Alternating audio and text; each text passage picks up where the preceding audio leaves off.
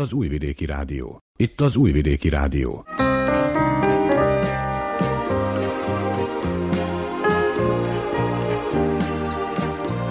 Egészségügyi mozaik.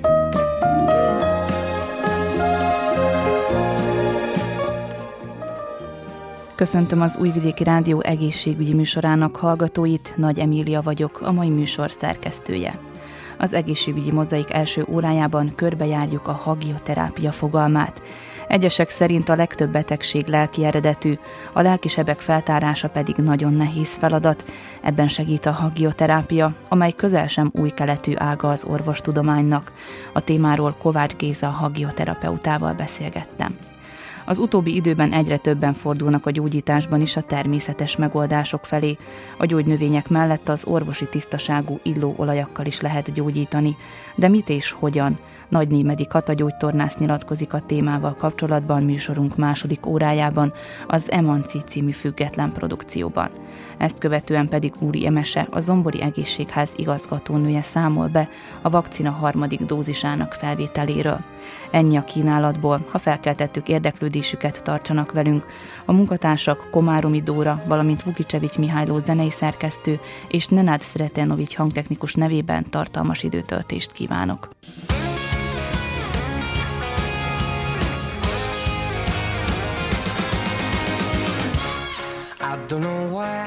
You think that you could help me when you couldn't get by by yourself. And I don't know who would ever wanna tell the seam of someone's dream. Baby, it's fine. You said that we should just be friends while I came up with that line, and I'm sure that it's for the best. If you ever change your mind, don't hold your breath. Look, you may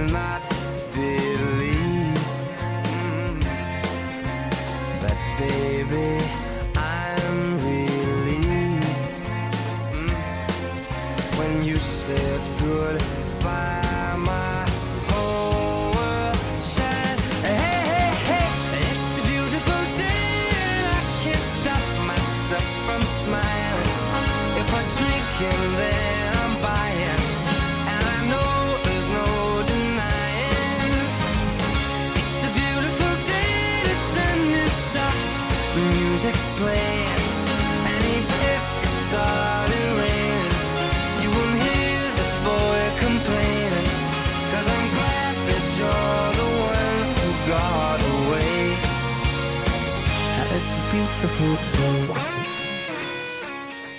A hagioterápia a mai orvoslás korán sem új keletű ága, ennek ellenére sokaknak idegenül hangozhat ez a kifejezés.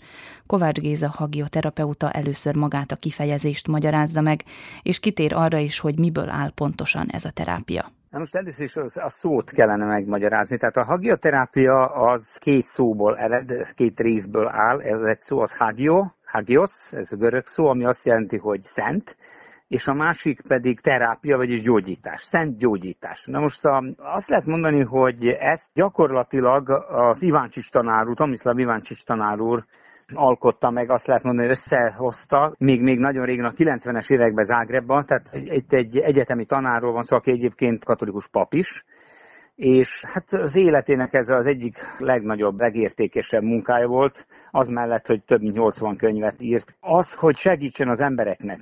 Viszont rájött arra, hogy ez a szó, ez a hagioterápia szó, ez egy kicsit az ember eltévejlik ebben. Ugyanis arról van szó, hogy ha valaki csak az első részét nézi, akkor gondolja, hát hagia szent, hát ez egy vallásos dolog.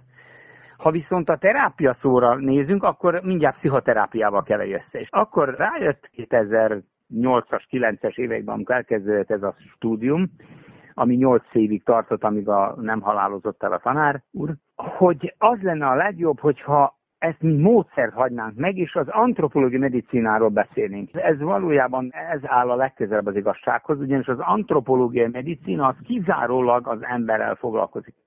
Hogy megértsük ezt az egészet, hogy hova tudnánk helyezni a, tehát a hagioterápiát, mint módszert. Tehát itt ugye három szintről beszélünk, van ugye a, a testi vagy a szomatikus szint, amiről tudjuk azt, hogyha az ember lebetegszik, fáj a gyomra, fáj a füle, vagy feje, vagy bármilyen szívpanaszai vannak, vagy a légzéssel van, akkor az orvoshoz megy. Ugye ez, ezek a testi tünetek, amik láthatók, amik lehet ugye nagyon könnyen megalapítani különböző technikai műszerekkel, hogy milyen gondja van az embernek. Ez tehát a szomatikus, ez a legalacsonyabb szint, ez a látható szint. Magasabb szinten van ugye a, a pszichiátria, vagyis a lélekgyógyászat, vagyis a, ugye a lelki terápia, azt lehetne mondani, amikkel foglalkoznak ugye általában ugye a pszichiáterek, amelyek a, a pszichés viselkedésünket, tehát az agykárosodással rendelkező embereknél esetleg, ha vannak ugye a schizofrénia, különböző pszichózisok, neurózisok, tehát a viselkedés zavarokat kutassa, illetve azt vizsgálja.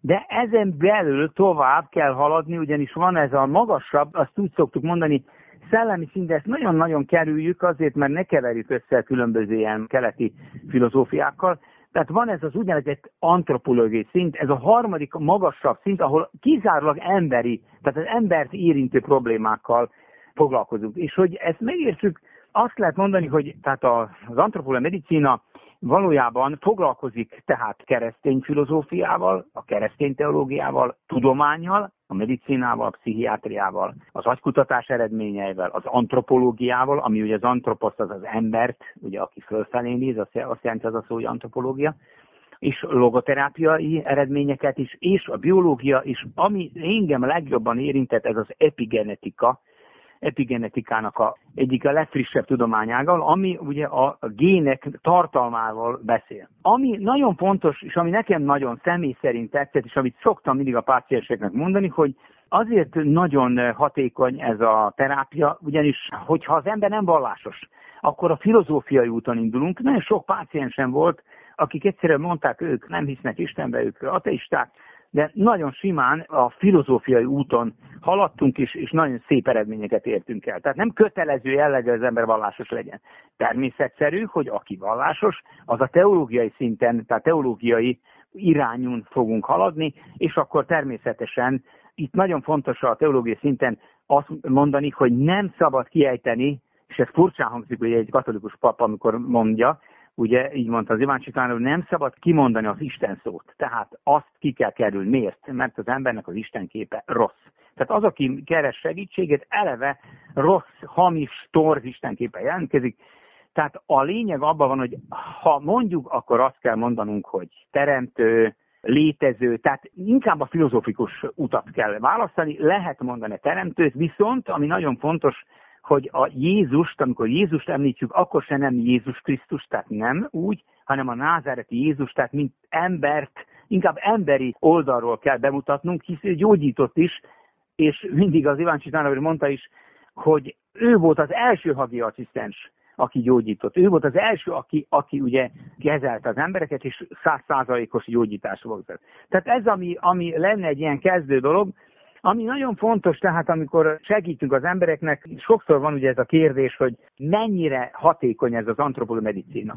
A mai tudományállása szerint, az antropológia medicina szerint ez egy meglepő eredmény, az embernek a kizárólag emberi eredetű problémáinak a 60-tól 70 százaléka csak antropológ medicinán gyógyítható. Tehát magyarán a pszichiátria, illetve a testi, tehát a szomatikus medicina mindössze 35, legfeljebb 40 százalékban sikeres.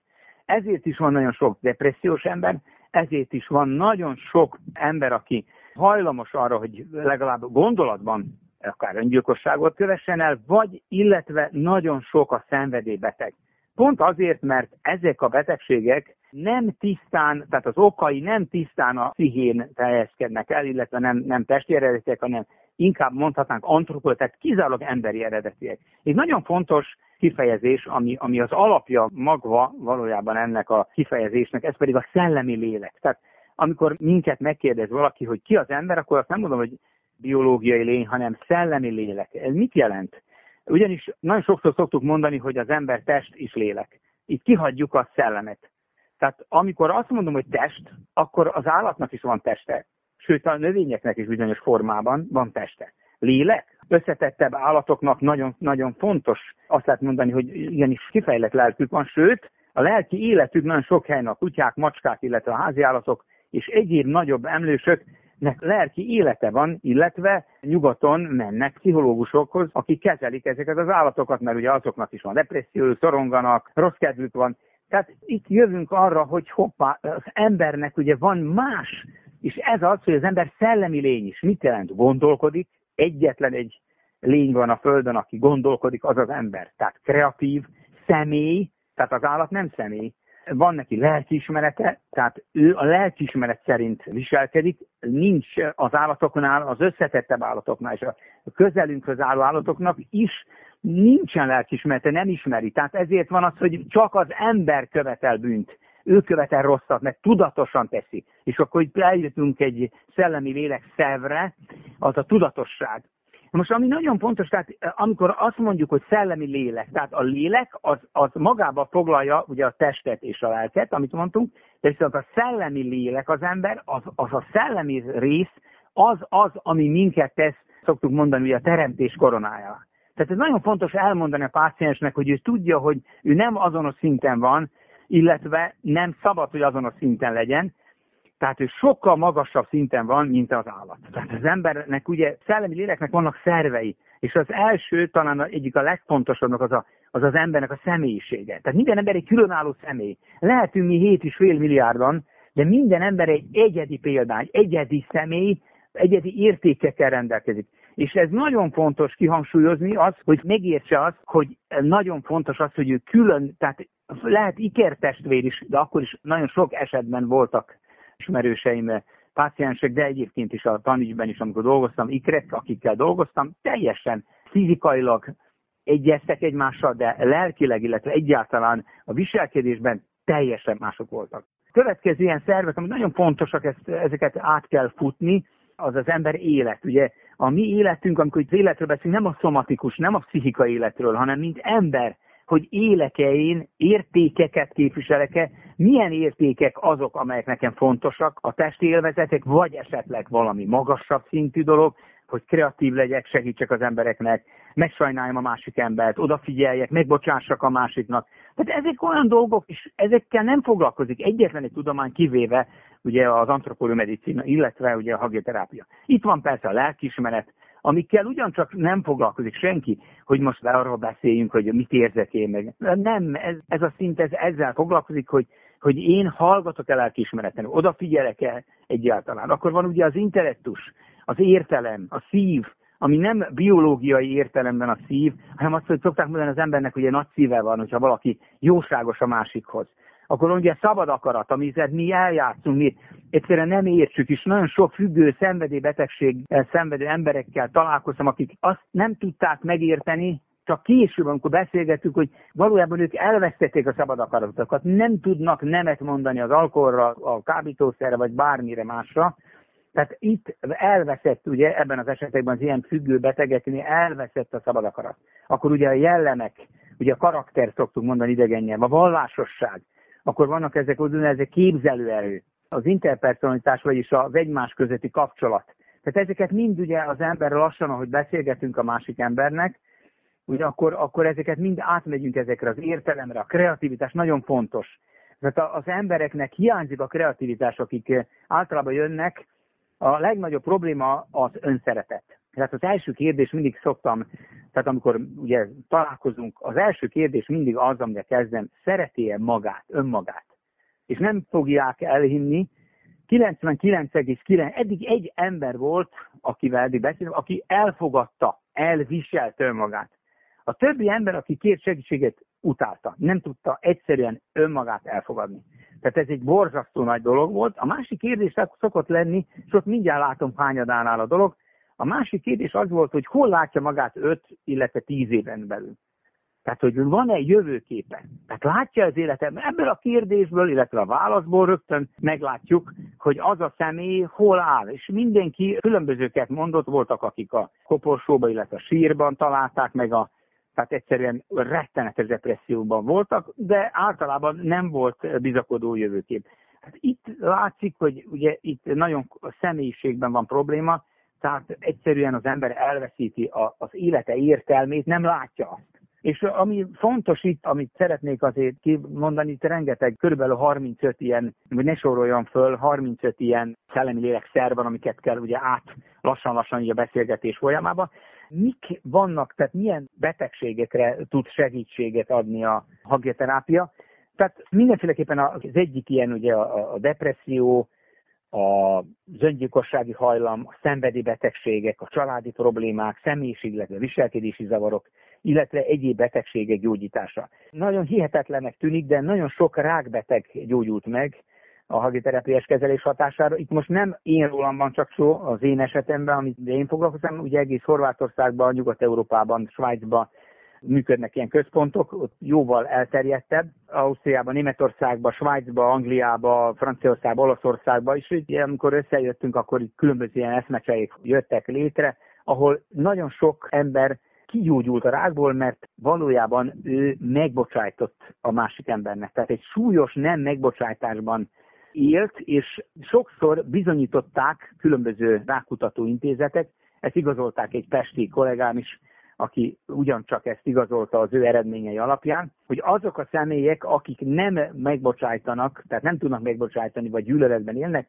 azokban 70%-ban legalább kialakul a rák. Tehát az azt jelenti, hogy nagyon nagy százalékban akár vissza is húzódhat, hogyha az ember őszintén, tehát őszintén megbocsájt egy négy lépéses módszerrel, amivel ő sikeresen tud tovább haladni, tehát egy megkönnyebbülést érez, és jót akar a másik embernek. Nem könnyű ezt elérni, de viszont saját magának tesz jót, nem a másik embernek, mert az emberek nagyon sokszor félreértik a megbocsátást, ők mindig azt hiszik, hogy ha én megbocsátok annak, aki rossz volt hozzám, akkor én jót teszek annak. Nem, én magamnak teszek jót, mert én magamnak ártok, én magamat teszem tönkre.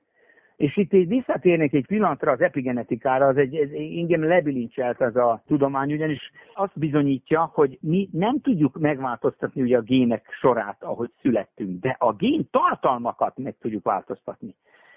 Ugyanis nagyon fontos dolog ez, bizonyított dolog, hogy a környezetünk, illetve mi saját magunk írjuk be napi szinten a különböző tartalmakat, amiket átélünk. És nem mindegy, hogy mit élek én át. Tehát magyarán egy egyszerű példa, ha én gyerekkoromban állandóan negatív példát hozok most először, ha engem állandóan sértegettek, mondták, hogy nem lesz belem semmi, olyan alkoholista leszek, mint édesapám, vagy nem tudom, a nagyszüleim, valaki.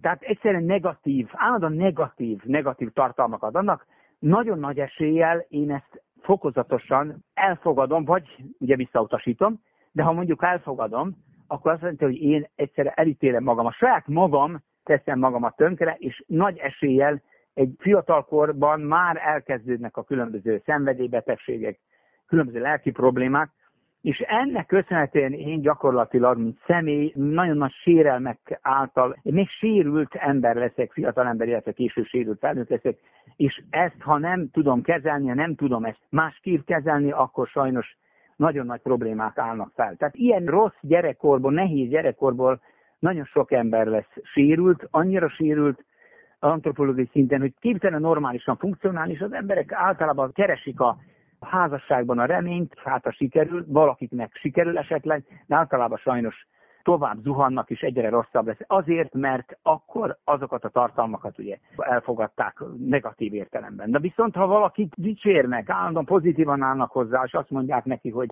neked sikerülni fog, neked ilyes leszel, orvos leszel, stb. nem tudom, sikeres ember leszel, akkor ő neki nagyon nagy eséllyel az élete egész másképp fog alakulni, mert ő elfogadja ezeket. Viszont ugyanez van velünk minden nap, tehát minden nap mi találkozunk. És ezért nagyon fontos, hogy a médiákkal, a mai fiataloknak főleg, de természetesen az idősebb generációknak és nemzedékeknek is nagyon fontos, hogy hogyan tudják átvenni ezeket a különböző információkat, ami, ami millió számra jönnek napi szinten, ugyanis ha mi ezt elkeseredve fogadjuk el, akkor minket depresszióba fog hajtani. Magunk is megtapasztaltuk, amikor megyünk egy kórházi látogatásba, hogy amikor valaki nagyon beteg is, az minket megvisel. Azért, mert azt a negatív információkat, amiket ott átéltünk, az mi ugye az a menet átgondoljuk, és a mi tudatalatinkban ez lassan-lassan elhelyezkedik. Kedves hallgatóink, Önök továbbra is az egészségügyi műsort hallgatják, amelyben témánk a hagioterápia, Kovács Géza hagioterapeutát hallják. Tehát az epigenetikának az a lényege, hogy én pozitív hozzáállással, jó gondolatokkal, jó szavakkal és jó cselekedetekkel az én agysejtemet tudom regenerálni. Tehát nem igaz, hogy az véglegesen eltűnik. Igen, vannak ezek az úgynevezett genómok, amelyek fogadják az információkat, tehát én irányítom valójában a sejtjeimnek a tartalmát, és ahogy tudom javítani, úgy tudom le is rontani. Tehát nagyon fontos az, hogy milyen a hozzáállásom saját magamhoz, tehát minden valójában az önszeretetből indul. Tehát egy helyes, helyes önszeretetből indul. És ezt kell a páciensnek megmutatni, aki eljön segítséget kérni, hogy megtaláljam, én, nekem kell segíteni, mert ő nem látja. Tehát ő egy ember, aki eltévejedett. És nem kell tőle semmit kérni, ez a lényeg a beszélgetésnek, tehát az első fázisban, hogy semmit nem kell. Ő elmondja az ő gondját, baját, nem kell kritizálni semmit, hanem a lényeg az, hogy megtalálni benne kívülről, illetve a beszélgetés folyamán belülről azt az értékeket, amit ő nem lát, mert ugye nem egyszerűen elveszítette ezt a képességet a sebzettségek, sok, sok seb miatt, amit kapott az életében. Tehát az elsődleges dolog az, és ez a legfontosabb, megdicsérni, látni benne a jót, megtalálni benne akár külsőleg, belsőleg, és akkor, tehát egy olyan önbizalmat beleönteni, ami nagyon fontos, nagyon fontos az, hogy lássa ez az ember, hogy ő valakinek fontos. És ha én beszélgetek vele, számomra ő fontos. Azért vagyok vele, mert akarok neki segíteni. És a, talán a leg, számomra a legfontosabb gyógyszer az volt, hogy ha én megérzem azt, hogy igenis van rá esély, hogy ő megjavuljon, az állapota javuljon, akkor mindenféleképpen én azt mondom neki, én magát látom, nem tudom, egy hét múlva, két hét múlva sokkal jobban lesz. Menni fog ez. Tehát amikor nekem van már egy előrelátásom erre, egy, egy bizalmam abból, hogy ez jó fog sikerülni, akkor ez nagyon fontos lesz számára, azért, mert akkor ő elhiszi azt, amit mondok, elhiszi azt, hogy nyomatékosan, hogy igenis ő értékes ember. Viszont nagyon fontos, hogy nem szabad, és ezért van ugye ez a csodaszer, ahogy én idézőjelben mondom, a megbocsátás terápia, ez nélkül nem lehet, persze nem ebben kell kezdeni. Először ugye az kell, hogy ő önmagát el tudja fogadni.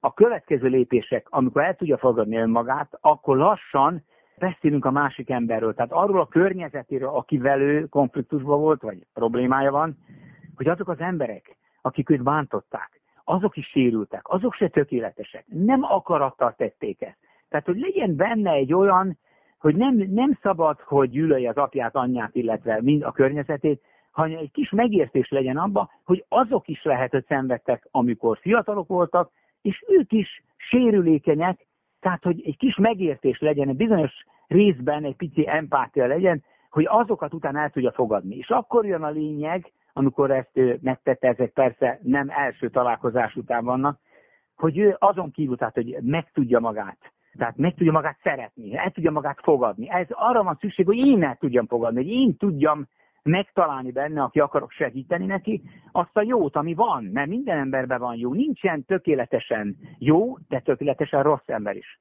Tehát nálunk úgy szoktuk mondani, hogy amikor azt mondjuk, hogy valaki mondjuk rossz, nálunk ez a szó nem létezik. Kevés jó van benne. Kevésbé jó van benne. De van benne jó, de kevesebb van, mint a másik emberben. Tehát itt nagyon fontos, nincsen semmilyen negatív kontextus. Nem, nem lehet, nem is szabad használni. És itt természetesen beszélünk, elmagyarázzuk ezt, hogy a placebo, illetve nocebo, ma már állítólag az újabb orvostudomány szerint a placebo ugye a jóba való. Tehát hiszünk a jóba, hiszünk a jó orvosba, a jó terápiába, jó gyógyszerekbe például. Ha én hiszek valakiben, akkor akár 80%-ban is a gyógyulásomhoz, tehát 80%-ban is a gyógyulás megtörténik. És fordítva, ugyanúgy negatív értelemben, ha én nem hiszek az orvosnak, nem hiszek a házastársamnak, nem hiszek a, a főnökömnek, stb., akkor ez ugyanúgy visszacsap negatív értelemben. Nagyon fontos tehát ezt, ezeket elmagyarázni egyszerű nyelven attól függően, hogy az a páciens milyen hogy mennyire érti, de ez, egyszerűen kell ezeket a tudományos kifejezéseket egyszerűen elmagyarázni, hogy ő értse, hogy akkor, ha én pozitívan gondolkodok, pozitívan beszélek, és úgy mondom, a sejtjeim szépen alakulnak, fejlődnek, és, és teljesen meg fogok változni. Én fogok megváltozni, és itt az alap abban van, persze ezt nem kell mondani neki, de egy alapigazság van az antropológiai medicinában, ez a hagioterápiában. Én nem tudom megváltoztatni a környezetemet. Nem tudok senkit megváltoztatni. Konkrétan az osztályomat se tudom, akit tanítok. Nem tudom megváltoztatni a családomat se. Csak magamat. És ez a legcsodálatosabb. Ha magamat megváltoztatom, a környezetem is változni fog. És így elsődleges az volt, amikor jöttünk az első eh, egyetemi stúdiumból, egy ilyen egy hetes reggeltől estig való ilyen tanfolyamszerűség volt, Az elsődleges feladat volt, emlékszem, az első lecke volt, hogy elfogadjam el magam, megszeressem el magam. A második lecke volt az, hogy saját magamon keressem meg azokat a sebeket, amik voltak, és saját magam gyógyítsam ki önmagam. Tehát először is kezdődik az öngyógyítás. Ha amikor meglátja a család, hogy én megváltoztam, akkor ők is másképp látnak. Másképp állnak hozzá mindenhez. De nem az, hogy én elkezdem másokat akarok megváltoztatni, az nem fog sikerülni. Az képtelenség. Akkor változok meg, akkor változik meg a környezetem, ha én először nálam kezdődök. Csak én tudom ezt megtenni. Nagyon fontos tehát ezek, és ezeket most, ha vallásilag, illetve filozófikusan nézzük, egyedül képtelen vagyok ezt tenni. Nekem szüksége van ahhoz, most próbálom filozófikusan magyarázni, hogy a létezővel, a legfőbb léttel, amit a filozófia mond, ugye az teológiailag az Isten, hogy kapcsolatot teremtek. Kérem azt, hogy adjon nekem erőt, hogy általam az a másik ember jó legyen. Nagyon fontos ez, ez nem passzorizáció, az az egyháznak a dolga. Tehát ez nem lelki segélynyújtás an értelemben, az más. Tehát itt ez egy medicina, egy gyógyítás, csak ugye ez nem a pszichiátria feladata. Nagyon fontos itt egyébként megemlíteni, hogy nagyon nagy becsbe van a pszichiáter, illetve a szomatikus medicina, tehát itt mi nem dolgozunk mellé, hanem egyszerűen segítünk olyan értelemben, hogyha, hogyha véletlenül az a személy sok ideig volt különböző terápiákon is, és hát nem érzi azt a javulást, akkor valószínűsíthető, hogy neki tovább kell lépnie. És nagyon sok ilyen páciensem volt, viszont alapvető aranyszabály az, hogy az a személy, aki mondjuk gyógyszereken volt, vagy különböző terápián volt, akármilyen jó érezte magát, amikor párszor találkoztunk, vagy akárhányszor, alapvetően neki vissza kellett menni az ő orvosához. Ha ő, az orvos azt mondja, hogy igenis maga jobban van, akkor az a, a kezelést csökkentheti a gyógyszereket, illetve akár meg is vonhatja.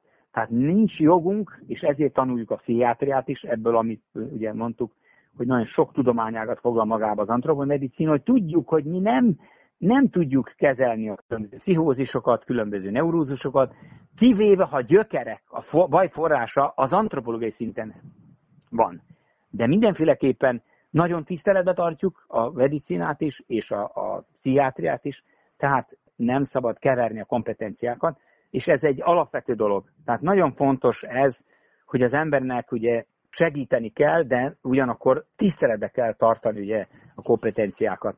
Hát itt azért nagyon fontos, hogy jártasak legyünk eléggé az agykutatásokban, tehát a különböző eredményekben, az antropológiában, ugye a logoterápiában, erről nem beszéltem, ugye a logoterápiának a Viktor Frankl a megalapítója, aminek gyakorlatilag az az alapelve lehetne mondani egy dióhéjban, hogy minden szenvedésnek meg kell találni az értelmét.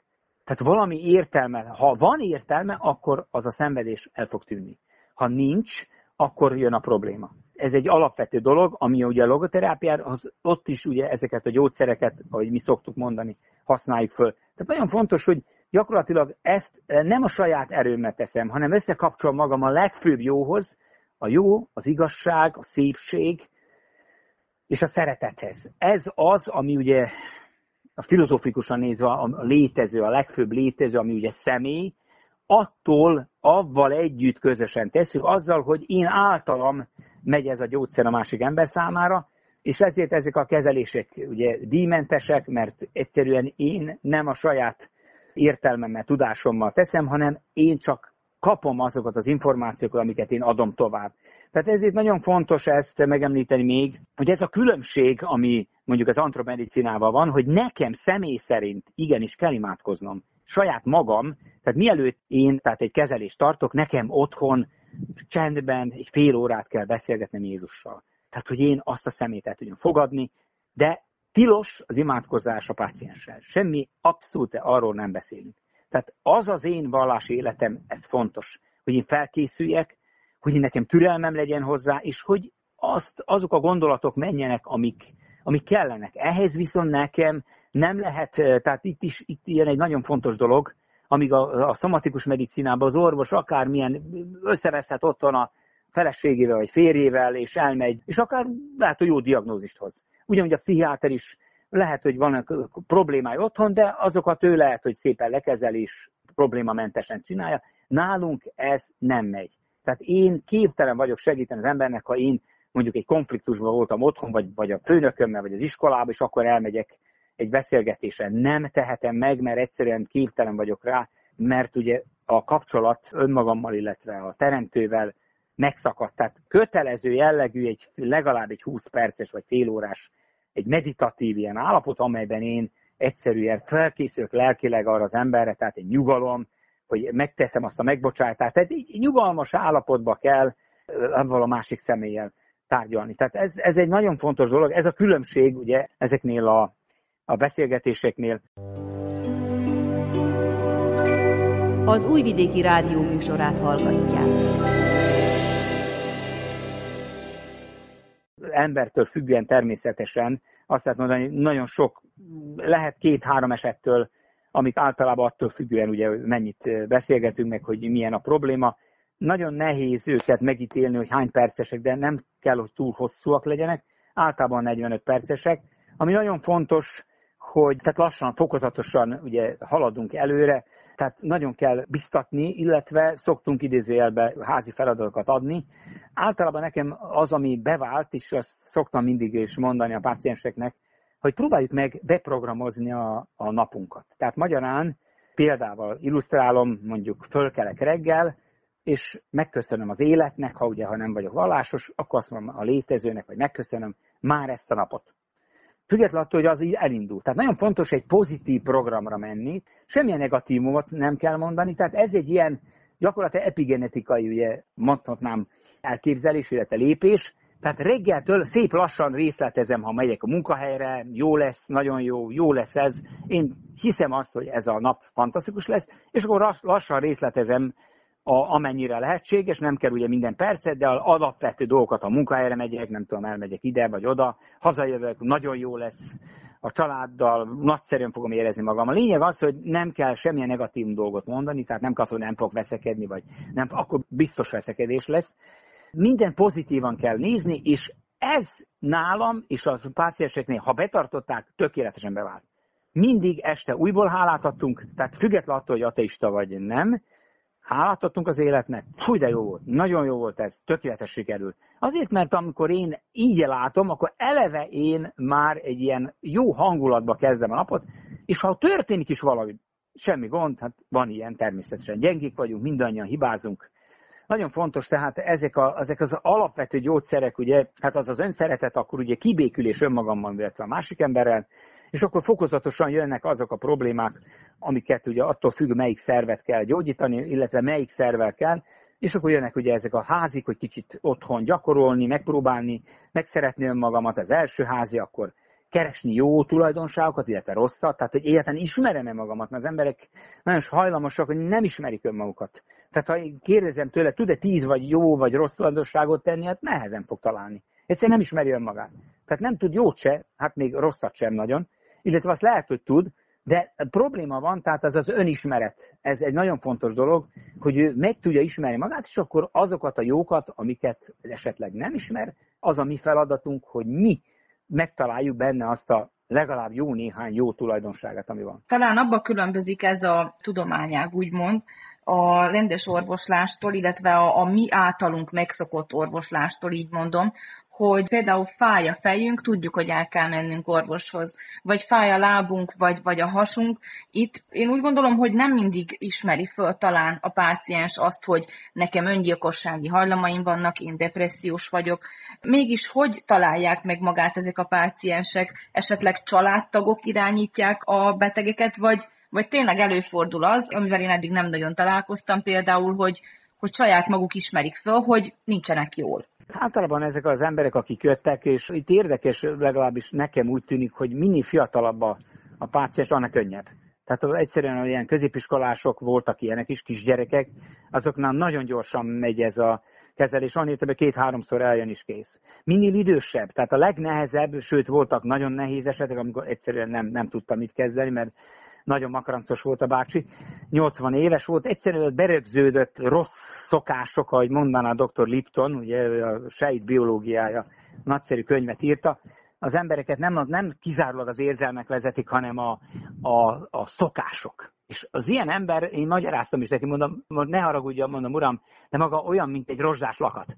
És maga lakatos. Tudja, mit jelent az. Ugye, hogy nehéz a lakatot megbolygatni, megváltozni? Hát nehéz. Na látja, erről van szó. Nagyon nehéz. Minél idősebb egy ember, annál nehezebb vele dűlőre jutni. Voltak, akiknek sikerült, de bizony voltak nagyon-nagyon ragaszkodó emberek, akik egyszerűen nem, nem voltak hajlandóak a másik emberrel ugye kibékülni, stb. Tehát mindig magukba látták a jót, a másikban a rosszat, tehát ez a, ez a lehető legrosszabb, ami lehet.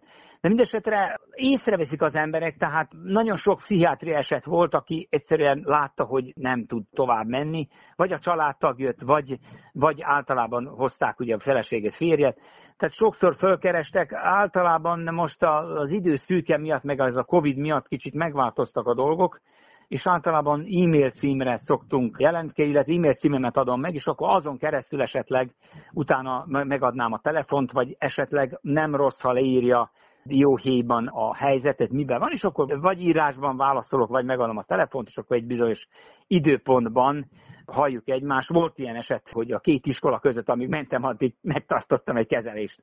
Mert egyszerűen nem volt más mikor időm. Egy ez Renyanini fiatalember jelentkezett is, akkor tehát utána megbeszéltük a dolgot, és utána egészen rendbe jött is. Még egyszer csak megköszönte is. Úgy látszik, hogy megfelelt neki az a beszélgetés, mert utána azt mondta, hogy sokkal jobban érzi magát. Nehéz ezt felismerni olyan értelemben mindjárt, de nem rossz egy beszélgetés, mert az azáltal nem fog ártani neki, tehát olyan értelemben, hogyha úgy érzi magát, hogy gyógyszerek, vagy valami, valami problémái vannak, de általában itt olyan traumákról van szó, olyan sebek, lelki sebekről van szó, amely, amelyek, tehát itt a lelkismeret furdalás, mint mondtuk, a személyiségben, amelyek gyakorlatilag szabad akaratba, illetve ugye, tehát az életkedvre, amikor az ember nincs életkedve, nincsen életfilozófiája, vagy életcélja, és itt most jutott eszembe egy pillanatra csak, és talán ez segít, ugyanis nagyon sokan nem tudják, mit jelent az az SQ. Van az IQ, ugye az a természetes intelligencia, mondhatnánk ezt, akár odarakhatnánk a szomatikus medicinára csoportosultva, akkor van az EQ, érzelmi intelligencia, ezt odaraknánk ugye a pszichiátriára, és van az SQ, spirituális intelligencia. Ez ide lehetne a hagioterápia. A spirituális intelligencia és a, az érzelmi intelligencia között nagy a különbség. Mit jelent az? Az EQ, ha magas EQ van, az azt jelenti, hogy ha van egy konfliktusos helyzet, mondjuk rengeteget kell várnom a, a marketokba, a különböző ilyen nagy áruházakba, és egyszer az emberek ordítanak, kiabálnak, én lazán beszélem, majd egyszer sorra jutok. Ez a különbség. Valaki kibokik, elkezd ordítani, hogy hogy képzelik, stb. Tehát veszekedik, az egymással veszekednek, vagy bármilyen konfliktusos helyzet van. Egy magas EQ-val rendelkező ember azt ezt megoldja. És ami jó az EQ-ba, az érzelmi intelligenciában, hogy lehet fejleszteni különböző gyakorlatokkal, az IQ az nem. Amennyire születtem, az, az maximálisan ki tudom használni. Az fontos, tehát hogyha a 80-as is az IQ átlagnak felel meg, azt ugye az ember maximálisan ki tudja használni, de nem lehet fejleszteni, legalábbis a tudomány állása szerint.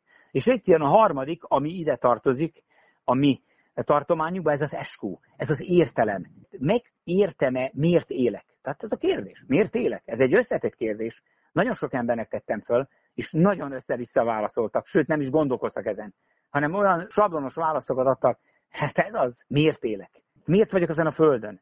Mi lesz utána? Tehát az SQ ugye ez egy fantasztikus spirituális intelligencia, ez Zohar Marshall egy csodálatos könyvet írtak, amelyeken megmutatták, hogy ha bennem, a belső énemben megtalálom azt, ami jó, azt az értékeset, magyarán akarták mondani, az megtalálom, hogy bennem is van Isten, bennem is van, mindenhol van Isten, nincs, ahol nincs, tehát bennem is van a mindenható, és ha ez a kommunikáció a belső énemmel megvalósul, akkor magas lesz az SQ.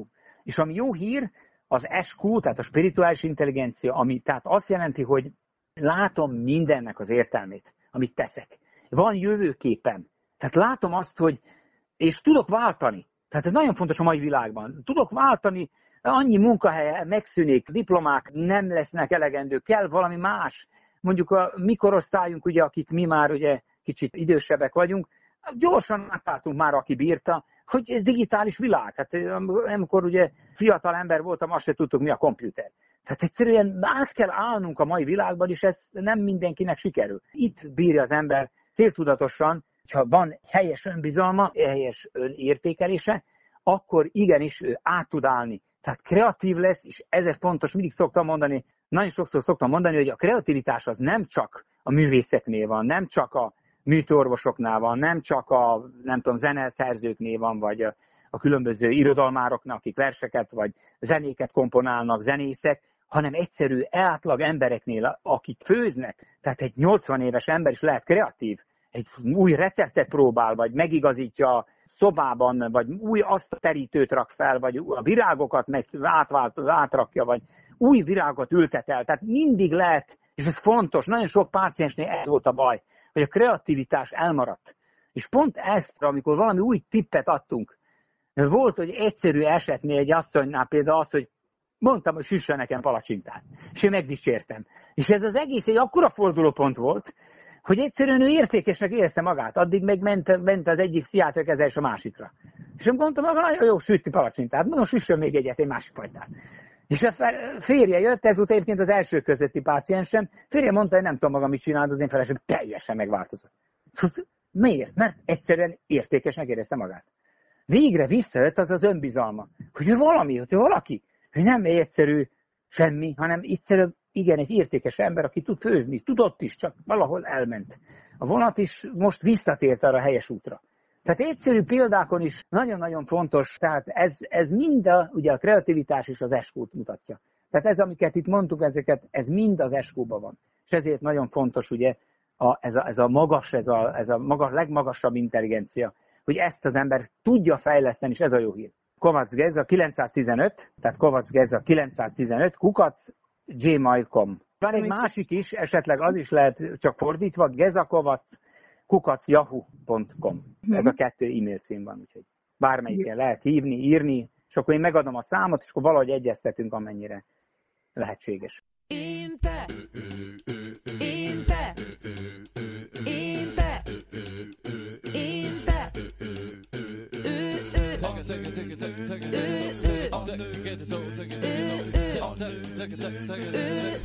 Ez mind, ez mind, ez mind, ez mind.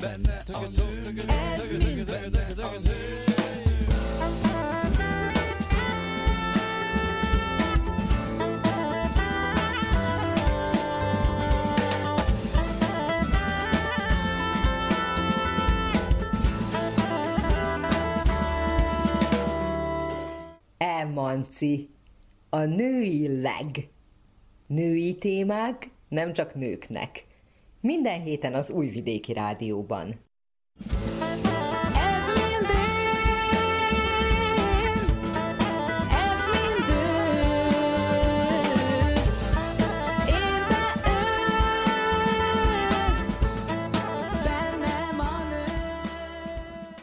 Szép napot kívánok! Raffai Ágnes köszönti az Újvidéki Rádió minden kedves hallgatóját. Ha megfigyeljük az átlagos családok dinamikáját, a gyógyítás feladata, de legalábbis a gyermekek orvoshoz vivése, vagy egy-egy kisebb betegségkora megfelelő gyógykészítmények kiválasztása általában a nőkre, az anyákra hárul. A legtöbben a jól bevált szirupokra, tablettákra esküsznek, és nem is gondolkodnak alternatív megoldásokban. Viszont egyre többen vannak, akik a természetes megoldásokban kezdenek gondolkodni. A gyógynövények mellett a különböző orvosi tisztaságú illóolajok is egyre nagyobb teret hódítanak mostanában. Vajon tényleg lehet velük gyógyítani? És ha igen, mire és hogyan hatnak? A mai műsorban Nagy Némedi Kata gyógytornásszal beszélgetek, aki a természetes megoldásokat kereső szülőként került kapcsolatba az olajokkal, de a munkájában is egyre többször használja őket. Hiszen működnek, hatnak. De hogyan? Megtudhatják, ha velünk tartanak.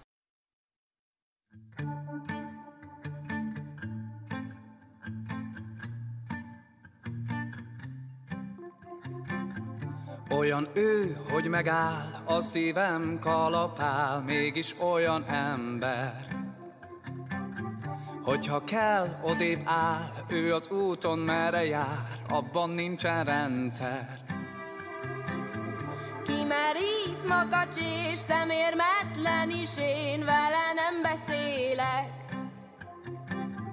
Hogyha kellek, ölej át, add a szíved, add a szád, és én utolérlek.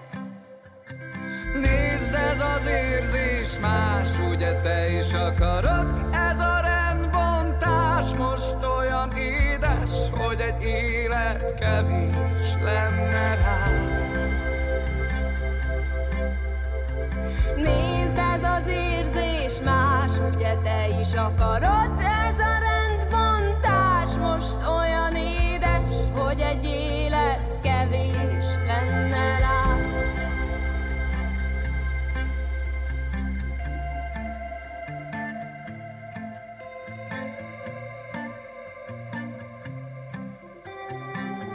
Csak a baj, csak a bú, de ma senki szomorú, nincsen körülöttem. Csak te lépkedsz fel alá, azt tedd ide, ezt meg rá, gyere ide szépen. Jönnék én, ha te lennél, azt kit nékem fújt a szél, inkább itt megvárom. Míg a kezed táncra kér, és a tánchoz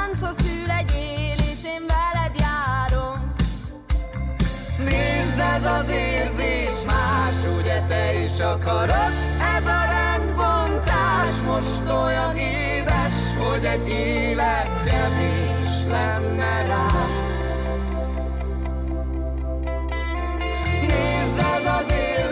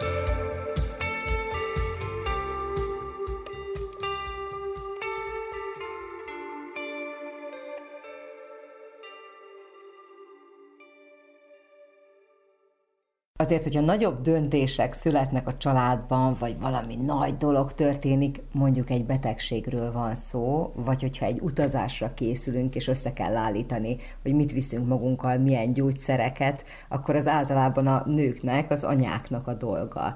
És van, aki megveszi a lázcsillapító szirupot, andol, aspirin, lázmérő, probiotikum, és van, aki meg valami másban találta meg a, a gyógyítást. Úgy tudom, hogy neked is vannak kisgyerekeid, és vagy te nem a klasszikus gyógyszerekhez nyúlsz, hogyha kérdés van, vagy probléma van. Igen, így, ahogy te is mondtad, nekem is két gyerkőcöm van, és az egyik nagyobb, a másik kisebb. A nagyobb gyerkőcnél, akkor, amikor utaztunk, akkor még nem ismertem ezeket a természetes megoldásokat, egy gyógynövényes teát pedig nyilván egy kis babával azért nehezen tudsz megitatni. Úgyhogy annak idején, amikor mentünk, utaztunk, akkor én is az klasszikus láscsillapító, stb. kúpokat és egyebeket készítettem a kis házi patika csomagba, Ma viszont már, hogyha bármilyen utazásra, vagy pedig egy, egy ilyen klasszikus náthás, megfázásos időszakra kerül sor, akkor természetes megoldásokat használunk a családunknál, és mi magunk felnőttek is, tehát a férjem is és én is ezzel gyógyítjuk magunkat, és az illóolajokhoz fordultunk segítségért. Rátaláltam egy nagyon jó termékcsaládra, én ezzel maximálisan meg vagyok elégedve. 100% tisztaságú Természetes illóolajokról van szó, a többségüket még belsőleg is lehet fogyasztani. Nyilván itt nagyon fontos a belső fogyasztásnál, hogy csak is úgy és olyan módon alkalmazzák a felhasználók, ahogy azt a cég előírja. Úgyhogy én meg vagyok elégedve ezekkel a doTERRA termékekkel. Egy hazai cégről beszélünk? Egy könnyen elérhető termékekről? Vagy hogyan lehet hozzájuk jutni? A termékeket kifejezetten a cégtől lehet megrendelni, a családok beregisztrálnak az oldalára a cégnek, és onnan házhoz szállítással magukhoz tudják rendelni.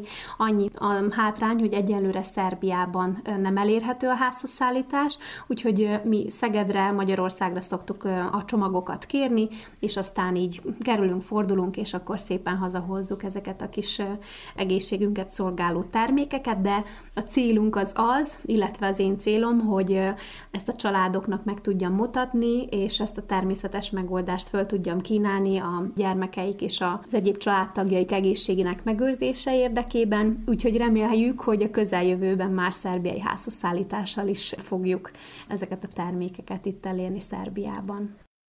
Az illóolajok sokak számára valami kellemes dolognak tűnhetnek, amit megszagolgatunk, és úgy jól érezzük magunkat tőle, a lakást is illatosítjuk, de hogy ezt a gyógyászatban hogyan lehet használni? Erről tudnál egy picit mesélni? Hát én nagyon sokat olvasok most így ezekről az illóolajokról, egy csomó könyvet, szakirodalmat is beszereztem, hogy ha már itt a kezemben vannak ezek a csodálatos olajok, akkor jól és a leghatékonyabb módon tudjam őket használni és alkalmazni a mindennapokban.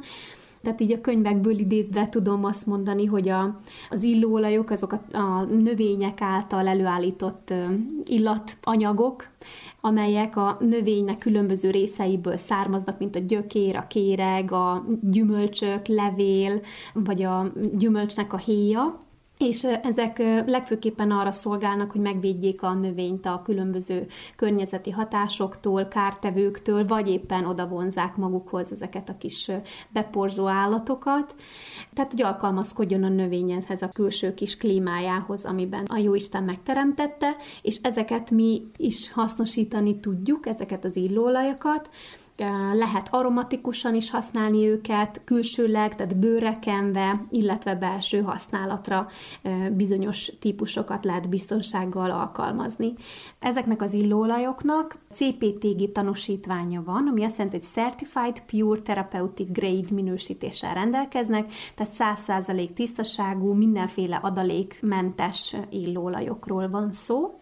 Tehát ez nagyon-nagyon fontos, amikor valaki egy illóolajat vásárol, hogy megnézze, hogy ez, ez milyen minősítéssel rendelkezik, mert akkor fogja tudni tényleg biztonsággal a családjánál alkalmazni. És így van, ahogy mondod, tehát az érzelmekre is hatással van, egy büdös szobában az ember nem érzi jól magát, finom illat van, ott rögtön jobb a kedve, tehát az illatok, azok hatással vannak az érzelmeinkre, méghozzá azért, mert a szagolórendszer a szoros összefüggésben áll az érzelmekkel, a limbikus rendszerrel, Úgyhogy valójában ez itt így a központi idegrendszeren keresztül is aktiválódik, és az illat az már is elindít valamilyen kémiai változásokat a szervezetben.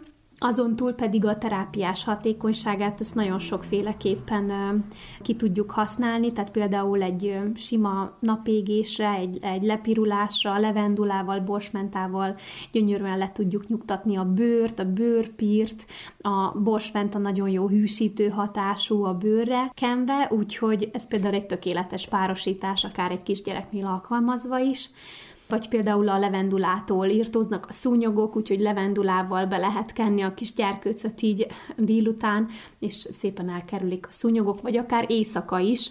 Vannak ezek a kis miniatűr szúnyogok, amik át, átszemtelenkednek a szúnyoghálón, és akkor oda csöppenteni a levendulát a párnára, akkor az minket is megnyugtat, jót pihentetőt tudunk tőle aludni, illetve a szúnyogot is távol tartja, úgyhogy akár most itt a legegyszerűbb felhasználási módokat csak hogy említsem vagy például a citromillóolajnak nagyon jó frissítő hatása van, így vízbe cseppentve az ember uh, tudja használni, akár naponta többször is egy-egy cseppet, és tényleg annyira frissítő a közérzete utána, úgy más, másként érzi magát az ember, feltöltődik energiával.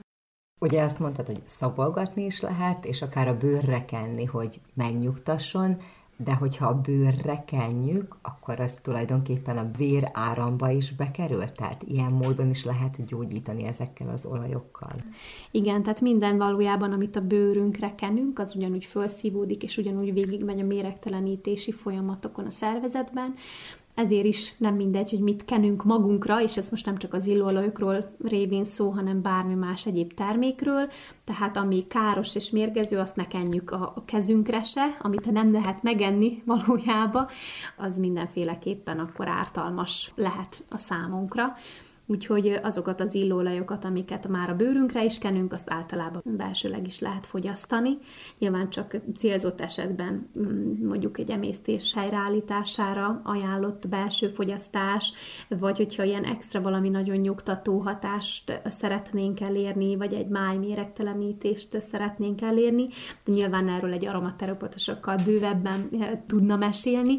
Én csak mint egy ilyen kis családi anyuka és egy illóolaj eh, pár párti, tudok ezekről a termékekről így saját tapasztalatból mesélni.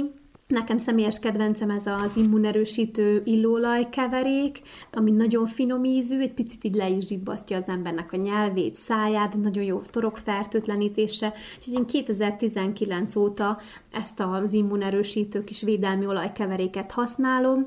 A családunknál bármikor ilyen megfázásos tünetek vannak, amiben van vadnarancs, fahéj, eukaliptusz, rozmaring és szegfűszeg, és ez egy tényleg egy ilyen kis csodálatos illóolajkeverék, gyerekeknek is mézre csöppentve, vagy akár fagyiba téve bele lehet csempészni a mindennapjaiba, és tényleg távol tartja, vagy hát legalábbis mi ebbe bízunk, hogy a vírusokat, baktériumokat szépen távol tudja tartani. Előttünk van egy kis dobozka, és nagyon sok gyönyörű kis üvegcse figyel belőle, és látom, hogy vannak olyan nevek, amik egy-egy konkrét növénynek a kivonatát tartalmazhatják, és vannak különböző keverékek, különböző kombinációk is.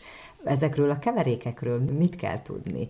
Inkább az érzelmekre hatnak, és olyan keverékeket készítenek, vagy inkább mondjuk egy migrénre, vagy egy állandó gyomorpanaszra készítik őket?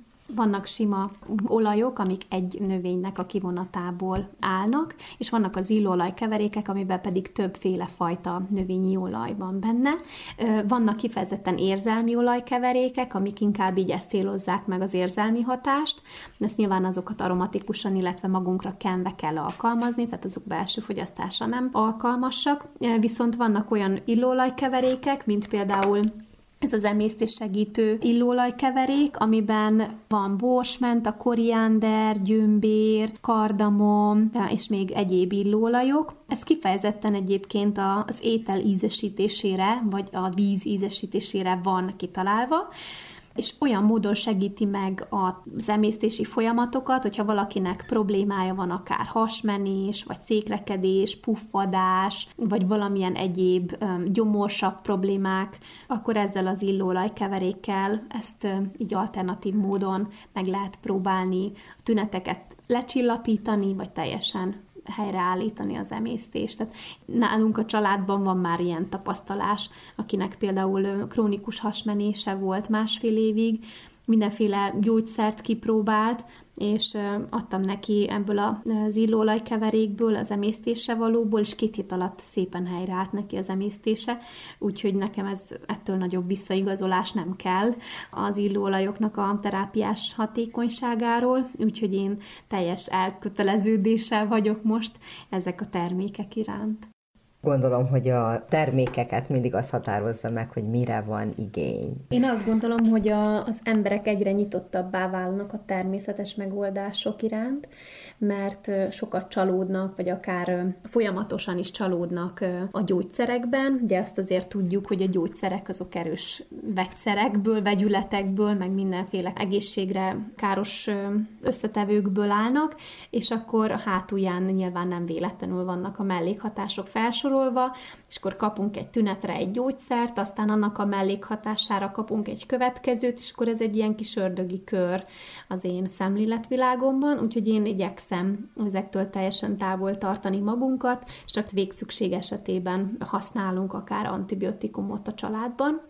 Nyilván ettől független orvoshoz elviszem a gyerkőcöket, hogyha arról van szó, hogy betegek, vagy van valami kiütés, vagy bármi egyéb. Nem én egyedül diagnosztizálok itthon, tehát ez nagyon fontos, és erre mindenkinek szeretném a figyelmét felhívni, hogy, hogy az orvosi diagnózis és az orvosi szakvélemény az nagyon is fontos, de hogy attól aztán az anyuka eldöntheti, hogy szeretne esetleg kipróbálni valami természetes krémet, vagy egy, egy, egy illóolajat például, vagy valami természetes megoldást arra a kiütésre, akár, vagy ekcémára, vagy például táplálkozás módosítással próbálkozik, vagy csak a tüneteket, például a kiütést kezelni valamilyen más gyógyszertárban kapható krémmel, vagy, vagy összeállítással. Úgyhogy én azt gondolom, hogy az emberek, a családok, azok, azok egyre nagyobb igényt mutatnak az felé, hogy vissza kellene térni a természethez, mert ahogy Füves Gyuri bácsi is mindig mondja, hogy a természetben van ott az erő, az Isten megteremtett minden olyan gyógynövényt, ami mi betegségeinket meg tudja gyógyítani, mert így, ahogy az élet körforgásban van, mindenre van valami gyógyír, csak meg kell találni fűben, fában orvosság, hogy szokták mondani.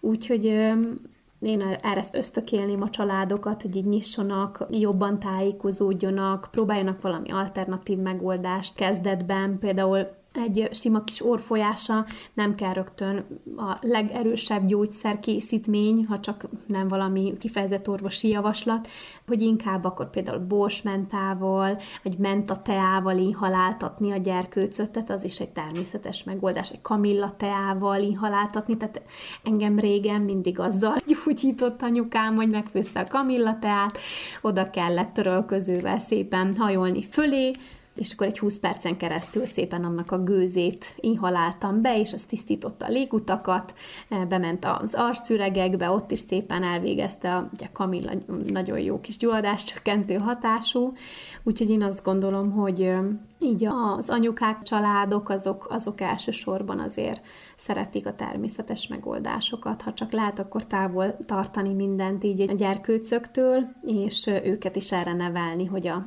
természetes dolgokban van a kulcs. És ha már a gyerkőcöket említetted, van egy külön kis dobozka itt előttünk, ahol gyerekeknek készült dolgok vannak, és milyen érdekes az, hogy az első gondolatom anyaként az lenne, hogy biztos majd a szúnyogcsípésekre gyártanak külön terméket, vagy amit távol tartja a kullancsokat, meg a különböző rovarokat, és nem, hanem vannak olyanok is, amik a hangulatot javítják, vagy a lelkükre hatnak.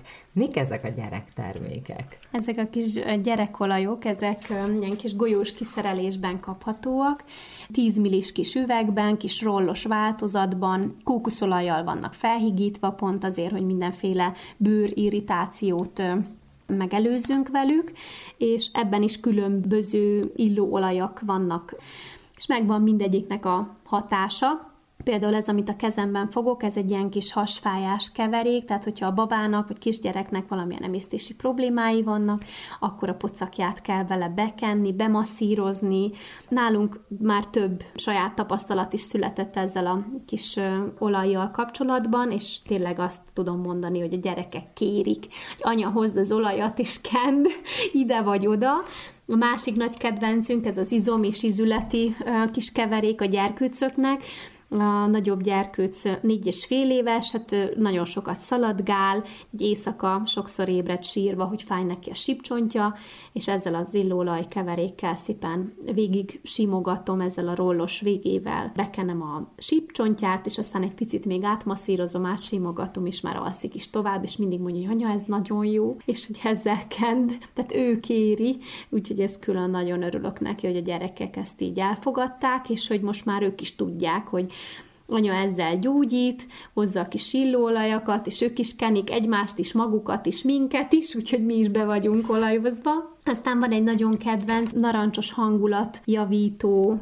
illóolajkeverék, ami egy ilyen kis bátorító illóolajkeverék, szégyenlős gyerkőcöket lehet vele akár naponta többször is bekenni, vagy hogyha tudják, hogy elmennek közösségbe, és ott aztán az anyuka szoknyája mellől nem mernek elmozdulni, akkor ezzel a bátorító illóolajkeverékkel be lehet egy picit őket kenni, nyakukat, talpukat, gerincüket, és ez segít nekik egy picit nyitottabbá válni, egy kicsit extrovertáltabbá válni, hogy könnyebben barátkozzanak a társaikkal, vagy könnyebben könnyebben felfedezzék és biztonságban érezzék magukat más környezetben az otthonon kívül. Aztán van még gondolkodás, koncentrációs segítő illóolajkeverék is gyerkőcöknek, ez inkább ilyen kisiskolásoknak van kitalálva, mert van felnőtteknek való koncentrációs segítő is. Az már egy picit erősebb olajkeverék. Az én személyes kedvencem az a nyugtató, pihentető illóolajkeverék, ami egy ilyen levendulás alapú, de egyéb illóolajok is vannak benne, és ezzel este bekenjük a nyakukat, talpukat, és úgy alszanak, mint a kis angyal. És tényleg nagyon jót, mélyet pihentet kettőt lehet vele aludni, felnőttek is magukra kenhetik bátran. Számomra ez az egyik kedvenc, és isteni finom az illata, szagold meg. És valóban, akár parfümként is el tudnám képzelni ezeket a termékeket. Ezeknek az illóolajoknak egyébként az a különlegessége, hogy te bátran parfümnek is használhatod őket, mert hogy ahogy magadra fújod, magadra kened, magadra rakod, már is más lesz a hangulatod, tehát amit az előbb is megbeszéltünk, hogy az érzelmekre azon nyomban hatással van, úgyhogy bátran használhatja az ember parfümként őket, én is így alkalmazom.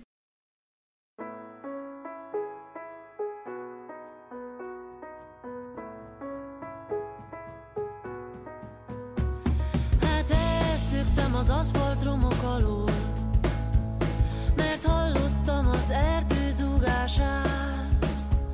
Te úgy jöttél, mint víz elé sziklafal, az örvénylő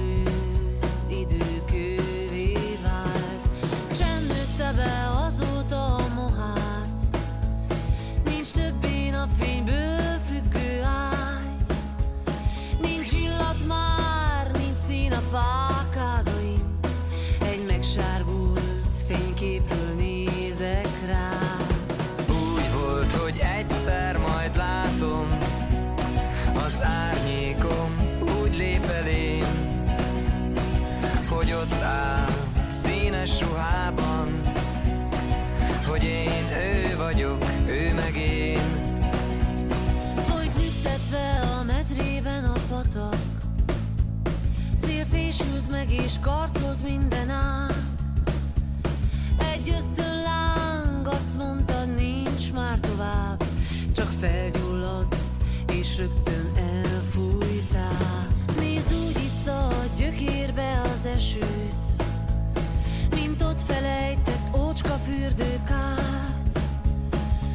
Emlékezz, égjen beléd jól a kép, kövessen, mint test az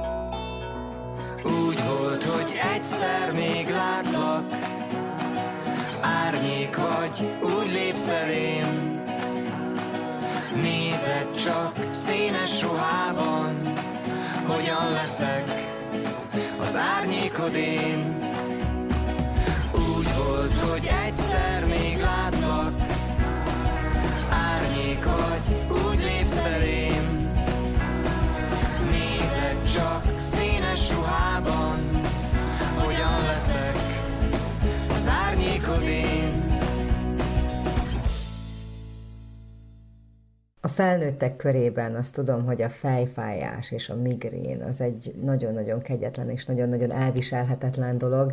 Ezzel a témakörrel az olajak segítségével lehet foglalkozni? Vannak olyan olajak, amik a fejfájást tudják csillapítani, csökkenteni? Vannak, igen, vannak olyan olajak, vannak célzottan fejfájás csillapítására való illóolajak, én azért a szakmaiságomat nem tudom kivenni a dologból, tehát ennek ellenére, hogy én is laikusként, családanyaként alkalmazom, és a pácienseknek esetleg javaslom gyógytornászként, hogy próbáljanak meg illóolajjal orvosolni a problémájukon, Nyilván hozzám nagyon sokan jönnek fejfájással, aminek számtalan oka és háttértényezője lehet. Az egyik például a nyaki gerinc diszfunkciója, tehát egy nem megfelelő testtartás, vagy egy állandó és egyirányú terhelés, amelynek következtében a nyakizmok megfeszülnek, húzzák a csonthártyát, és aztán egy ilyen ördögi reakció, ördögi lánc révén a kötőszvet megfeszül, és aztán mindenféle feszültség fájdalomként nyilvánul meg a koponya egyéb területein. Úgyhogy ilyen módon is szoktam vele foglalkozni, és találkozok így a mindennapokban a fejfájással, de hogy ez nagyon sok tényezős, tehát mindig meg kell kérdezni a pácienst, vagy már az embert, aki akár csak ki akarja próbálni az olajokat, iszik egyáltalán elég vizet, elég folyadékot, vagy hogyan táplálkozik, lehet, hogy nem szokott reggelizni, ha nem szokott reggelizni, akkor nem is csoda, hogy már délben elkezd fájni a feje, mert hogy a gyomor úgy jelez az agynak, a központnak, hogy ha hó, én még semmit nem kaptam máma táplálékot, és hogy ez például ilyen módon nagyon-nagyon fontos, tehát csodaolaj nincsen nyilván, nagyon sok tényezős, például egy-egy probléma és egy-egy betegség, és én azt gondolom, hogy az illóolajokkal is meg lehet pluszba támogatni például egy fejfájós problémát, de végleges megoldást csak úgy lehet találni, hogyha az ember pontosan kikutatja, hogy mi, mi lehet a háttértényező, és komplexen látja az embert. Úgyhogy én azért mindig javaslom, hogy táplálkozási szakértővel vegye fel a, a kapcsolatot, hogyha én így mozgásszervi szempontból nem találok például megoldást rá, vagy hogyha már végigjárta a neurológust, vagy, vagy egyéb orvosokat, akkor azért mindig, mindig igyekszünk valamit kisillabizálni, hogy hol lehet a probléma, mi lehet a forrás, de azt gondolom, hogy például egy borsmentával nagyon jól és hatékonyan meg lehet támogatni a fejfájás, csillapítást, tehát például mindenféle gyógyszer és egyebek helyett egy borsmenta illóolajat tart az ember a kis táskájában, és amikor szükség van rá, akkor a pirula helyett borsmentával bekeni a homlokát, halántékát, tarkóját, ez egy azonnali kis frissítő hatású, egyedül magas vérnyomásnál nem szabad alkalmazni, mert nagyon összehúzza az ereket, és akkor még emelheti a vérnyomást, tehát magas vérnyomásosoknál ez tiltólistás ez az olaj, viszont fejfájás csillapításra pedig kiváló. Én nagyon fejfájos vagyok, amikor ilyen időjárás változás van, például jön valami front, hát ez, ez, ez borzasztóan megvisel, kialvatlanság is a kisgyerekes időszak óta fordul elő leginkább, és nálam beválik ez a bosmenta olaj, tehát bekenem vele homlokomat, és rögtön úgy frissebbnek érzem magam, és csökken ez a kellemetlen diszkomfort érzet. Tep, tum, tararum, tep, tum, tararum, tep,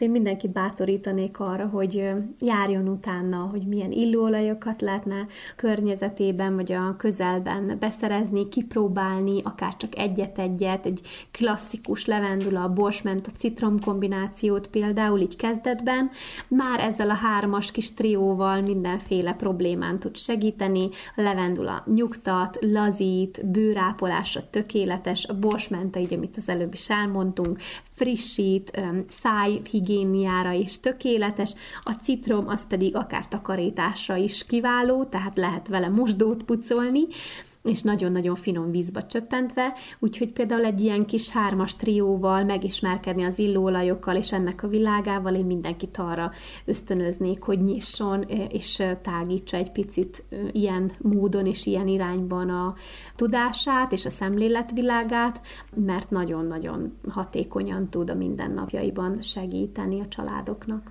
És az még nagyon-nagyon fontos, hogy minősített illóolajakat vásároljon az ember, tehát az, amit pár száz dinárért vagy forintért meg tud venni, akár még a bioboltban is, az sem biztos, hogy az a tisztaságú, mint amit például mi itt most átbeszéltünk, vagy megmutattam nem lehet összekeverni illóolajat és illóolajat, meg kell találni a különbséget, tehát minőségi illóolajakat kell vásárolni, ha már valaki természetes megoldást szeretne. Tep tum tararum, tep tum tararum, tep tum tararum, tep tum tararum. Kedves hallgatóink, ennyi fért mai műsorunkba, melyben Nagy Némedi Kata gyógytornásszal beszélgettünk az orvosi tisztaságú illóolajokról, és azoknak a gyógyászatban való használatáról. Köszönöm, hogy velünk tartottak. A szerkesztő Raffai Ágnes mára búcsúzik Önöktől.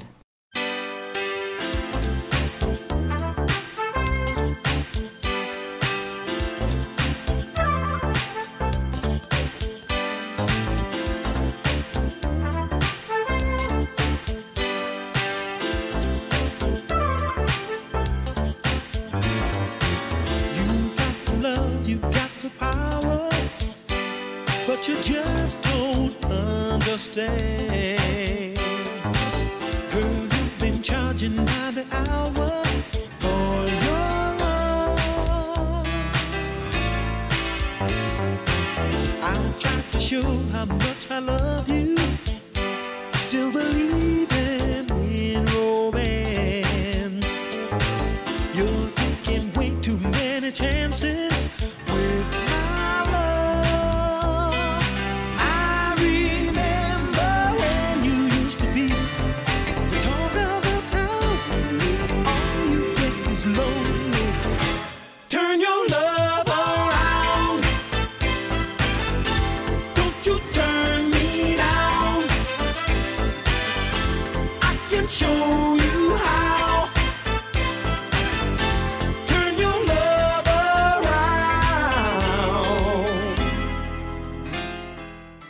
Megkezdődött a koronavírus elleni immunizáció harmadik köre. A részletekről Úri Emese általános orvost Komáromi Dóra kérdezte.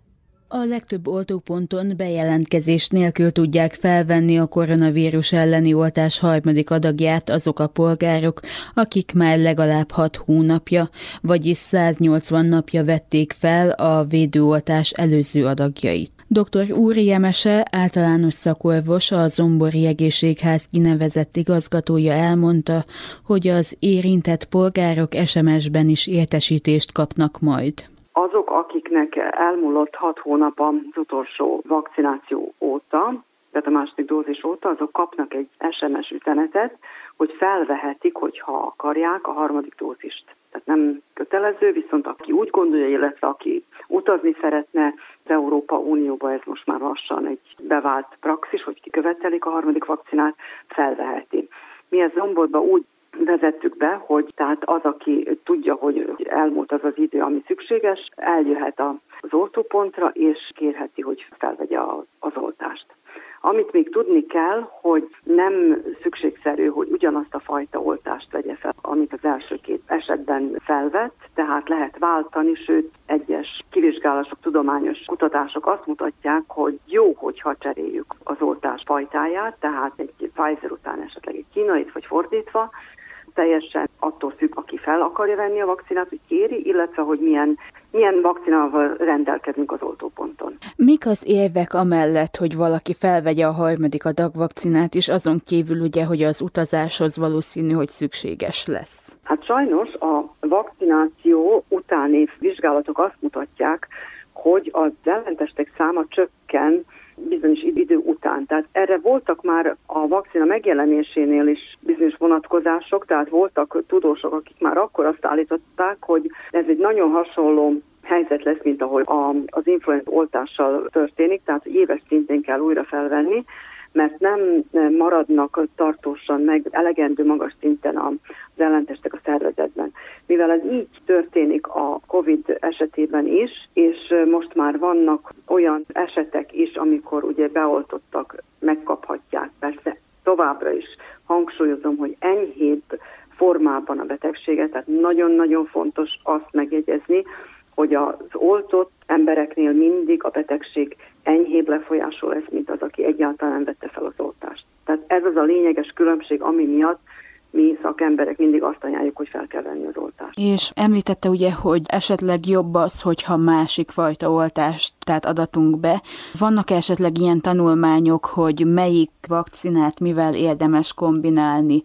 Teszem azt, hogyha valaki Pfizer-t vett fel az első körben, akkor most mit érdemes beadatni? Mert itt ugye vannak erősebb, illetve gyengébb oltóanyagok is. Hogy a Pfizer vakcinát mindig azoknak ajánljuk, akiknél különböző társbetegségek jelen vannak. Tehát a Pfizer azért volt nagyon hangsúlyosan nagyon jó vakcina, mert nagyon sok olyan esetben tudtuk adni, amikor esetleg a másik fajta vakcináknál a mellékhatások miatt nem lehetett volna beadni ezt az oltást. Tehát különböző autoimmunbetegségeknél, korbetegeknél, különböző endokrin betegségeknél. Tehát a Pfizernak ez a jellegzetessége továbbra is megvan. Tehát azok, akik valamilyen alapbetegségük miatt a Pfizer-t kapták meg, őnáluk továbbra is ezt ajánljuk, mint harmadik dózist. Viszont az egészséges, úgymond egészséges embereknél lehetséges, ajánlott változtatás. Tehát ez is majdnem, hogy kívánság szerint, illetve az szerint van, hogy, hogy ugye mivel rendelkezik az oltópont, mindegy az előbb is mondtam, mivel a tudományos kivizsgálások itt ezek még egyenlőre nem követhetőek le hosszú távon, mivel a harmadik dózis adagolása a nyugati országokban körülbelül két hónapja kezdődött el, tehát nincs még akkor a tapasztalat, hogy azt mondjuk, hogy igen, most a legjobb kombináció a Pfizer és a kínai, vagy fordítva, tehát csak azt vették észre, hogy a kombináció lehetséges, tehát nem kontraindikáció, nem hiba, sőt, mivel az immunrendszert különböző módon stimulálja, ezért az immunológusok előreláthatóan azt gondolják, hogy jobb reakciót vált ki a szervezettől. Érdemes-e esetleg a házi orvossal előtte megbeszélést tartani azoknak, akik azon gondolkoznak, hogy felvegyék-e a harmadik adagot? Persze, mindenképp érdemes elbeszélgetni egy olyan orvossal, akiben megbízunk, aki tudja a betegségeinket, elbeszélni róla, és az alapján dönteni, mint ahogy a egészségügyi világszervezet nagyon sok külföldi országban mindig azt ajánljuk, hogy azok, akiknél maga a betegség nehezebb lefolyású, nagyobb valószínűséggel jár egy komolyabb szövődménnyel, illetve nehogy Isten halálos kimenetelő is lehet, azok mindenféleképp egyik fel a harmadik vakcinát. Tehát ezek krónikus betegek, idősek, tehát akinek már eleve társbetegsége van, illetve kövérek, itt hangsúlyosan a túlsúlyosak ugye mindig egy rizikó kategóriába tartoznak, tehát ebben az esetben ő náluk mindig ajánljuk a harmadik dózist. És hogyha egy egészséges szervezetről van szó, akkor érdemese még esetleg tovább várni, tehát hat hónapon túl beadatni, vagy pedig az is a hat hónap ajánlott jelenleg?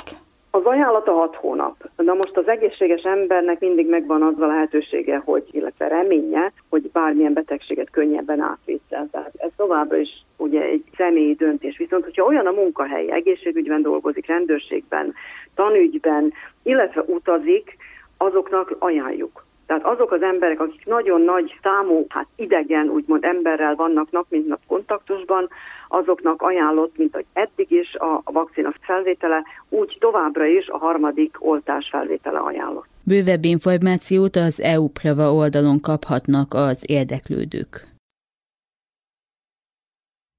Kedves hallgatóink, Önök az Újvidéki Rádió egészségügyi műsorát hallották, amelynek első órájában körbejártuk a hagioterápia fogalmát. A témáról Kovács Géza hagioterapeutával beszélgettem. Az utóbbi időben egyre többen fordulnak a gyógyításban is a természetes megoldások felé. A gyógynövények mellett az orvosi tisztaságú illóolajakkal is lehet gyógyítani. De mit és hogyan? Nagy Némedi Kata gyógytornász nyilatkozott a témával kapcsolatban műsorunk második órájában az Emanci című független produkcióban.